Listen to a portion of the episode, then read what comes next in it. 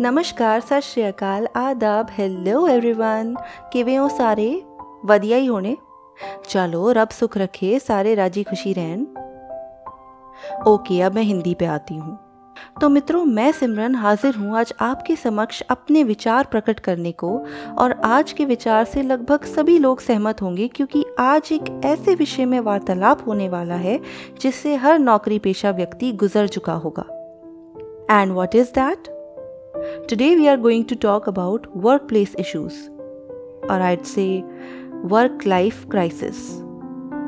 अब workplace issues में क्या इश्यूज़ तो बहुत होते हैं लेकिन आज हम फोकस करेंगे कुछ पॉइंट्स पर एक एम्प्लॉयर और एक एम्प्लॉय दोनों के व्यू पॉइंट से कि एक एम्प्लॉय क्या महसूस करता है और एक एम्प्लॉयर को किन चीज़ों का ध्यान रखना चाहिए कि उनकी ऑर्गेनाइजेशन में काम करने वाले लोग अपनी ज़िंदगी को ना कोसें basically this episode is for all the employers तो अगर इसको सुनने वाले आप एम्प्लॉयर हैं तो आपको इन चीज़ों का ध्यान रखना होगा।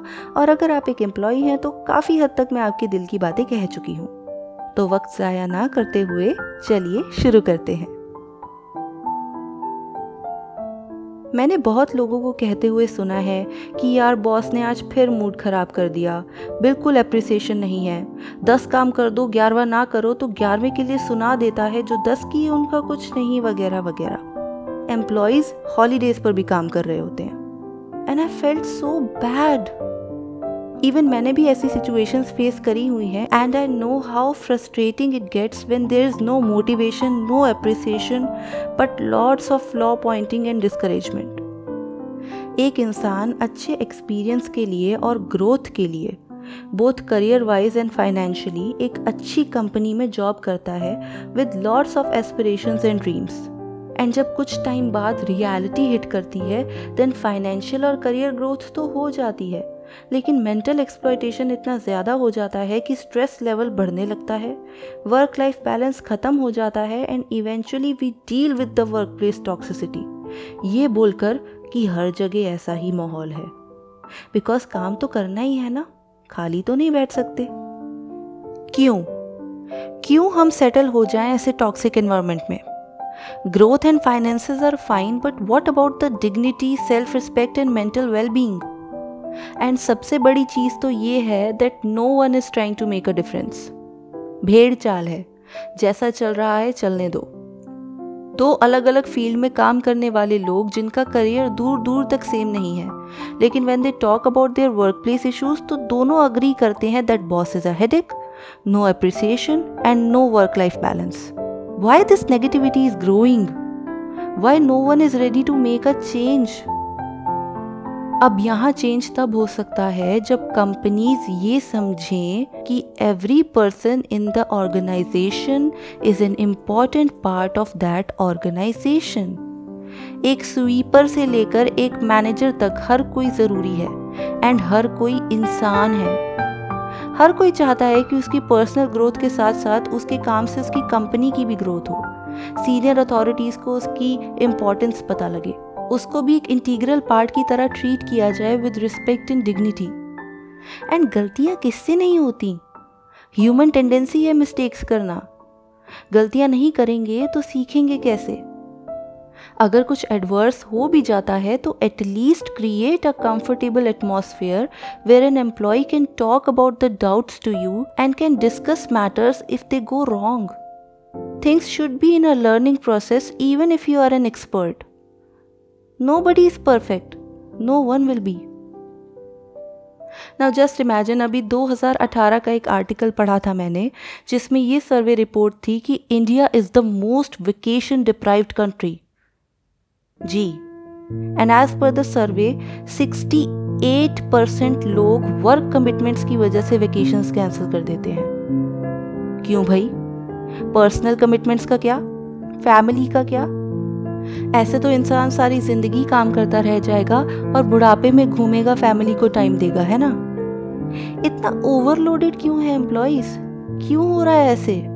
Where is the work life balance I completely understand that running a large business can be frustrating as हर तरह का स्ट्रेस होता है. बट बींग एन एम्प्लॉयर आप इतना कर सकते हैं कि अपने एम्प्लॉयज़ को इंसान समझिए. Think about the time when you started working आपने भी प्रॉब्लम्स फेस करी होंगी। हर तरह के इश्यूज़ फेस किए होंगे।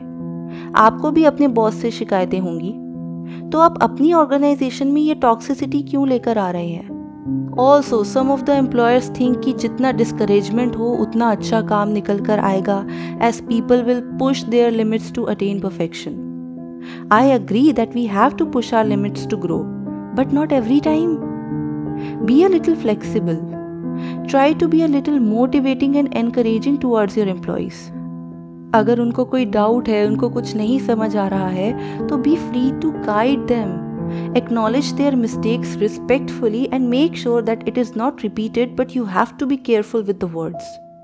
क्योंकि एक बिटर वर्ड किसी के मन में बहुत टाइम तक रह सकता है and you will never know how badly it can affect someone चलो, अपनी पर्सनल ग्रोथ के साथ साथ वो कंपनी का बेटरमेंट भी तो चाहते हैं। जस्ट रिमेंबर दैट टाइम जब आप इस करियर क्राइसिस से गुजर रहे थे and how badly you wanted someone to comfort you and understand and acknowledge your efforts आज आपके एम्प्लॉयज़ को ऐसे एक इंसान की ज़रूरत है तो आप वो बनने में देर क्यों कर रहे हैं? एंड जितना आप अपने एम्प्लॉयज़ के लिए सोचेंगे प्रैक्टिकली उतना प्रॉफिट आपको भी तो होगा।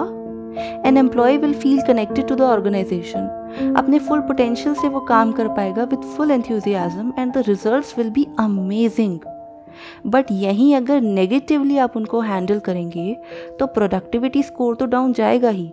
साथ ही में people might leave your organisation productivity crisis reputation crisis losses he losses चलिए एक बात बताती हूँ. सोलोमन आइलैंड्स का नाम सुना है आपने? गूगल कीजिएगा. सोलोमन आइलैंड्स में जब आदिवासियों को खेती बाड़ी करने के लिए जगह चाहिए होती है तो वो पेड़ को काटते नहीं हैं। उसके पास जाकर उसको जी भरकर गाली देते हैं, कोसते हैं, ताने मारते हैं, चिल्लाते हैं। उसके बारे में हर गलत बात उसको बोलते हैं। देखते ही देखते कुछ दिनों में वो पेड़ मुरझा जाता है। कुछ समझे? आपकी ऑर्गेनाइजेशन एक हरी भरी जगह है आपके एम्प्लॉयज़ की वजह से। एंड उनको कोस कर, उनको ताने देकर या डिस्करेज करके आप पूरा माहौल बना रहे हैं कि वो मुरझा जाएँ। ऐसा मत कीजिए। आपका परिवार है तो उनका भी परिवार है। आपकी लाइफ है तो उनकी भी लाइफ है। आप इंसान हैं तो वो भी इंसान हैं। आपकी रिस्पेक्ट और डिग्निटी है तो उनकी भी है। Always and always put trust in your employee and try to be on a listening side to the conversation must not be one sided always ये चीज़ें अगर थोड़ी सी भी इनकॉर्पोरेट कर ली जाएँ तो शायद वर्क प्लेस से होने वाले स्ट्रेस से लोग कुछ हद तक रिलीफ पा सकेंगे। Try to create a work life balance for them क्योंकि काम से हटकर एक और लाइफ भी है एम्प्लॉयज़ की which is equally important working is a part of life and ज़िंदगी का कोई भी हिस्सा इतना पेनफुल नहीं होना चाहिए। जिस दिन हर एम्प्लॉयर अपने हर एम्प्लॉय की इम्पोर्टेंस समझ गया और उनको रिस्पेक्ट और डिग्निटी से ट्रीट करने लगा तो शायद मुझे ऐसे एपिसोड्स बनाने की या किसी को भी ऐसे एपिसोड्स बनाने की या इन चीज़ों पर फोकस करवाने की ज़रूरत नहीं पड़ेगी। सोचिए, समझिए और अप्लाई कीजिए। आई गेस इनफ सेड इससे ज़्यादा बोलने की मुझे ज़रूरत नहीं होनी चाहिए। कोई एक भी अगर चेंज की तरफ़ बढ़ जाए तो शायद सिचुएशन संभल जाए। इसी होप में ये एपिसोड क्रिएट किया गया है एंड आई रियली होप कि चेंज आ पाएगा। I really really hope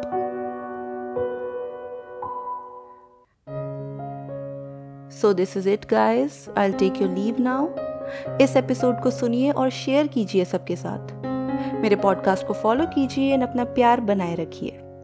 जल्दी लौटूँगी एक और अच्छे से एपिसोड के साथ। दुआओं में याद रखिएगा। Bye bye